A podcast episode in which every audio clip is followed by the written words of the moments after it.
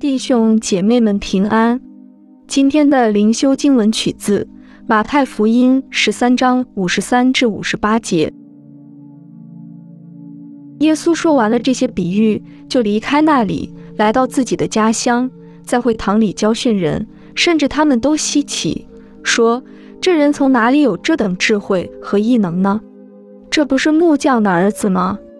他母亲不是叫玛利亚吗？他弟兄们不是叫雅各、约西、西门、犹大吗？他妹妹们不是都在我们这里吗？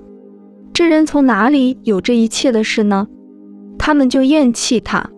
耶稣对他们说：“大凡先知，除了本地本家之外，莫有不被人尊敬的。”耶稣因为他们不信，就在那里不多行异能了。让我们同心祷告：主耶稣，当我们因为你的缘故遭到拒绝时，求你使我们刚强壮胆，继续的来信靠跟随你。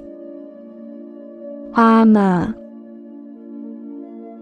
你是神的宝贝儿女，愿你活在他的恩光中。今天的读经灵修是由 Growing Faith at Home 施工提供。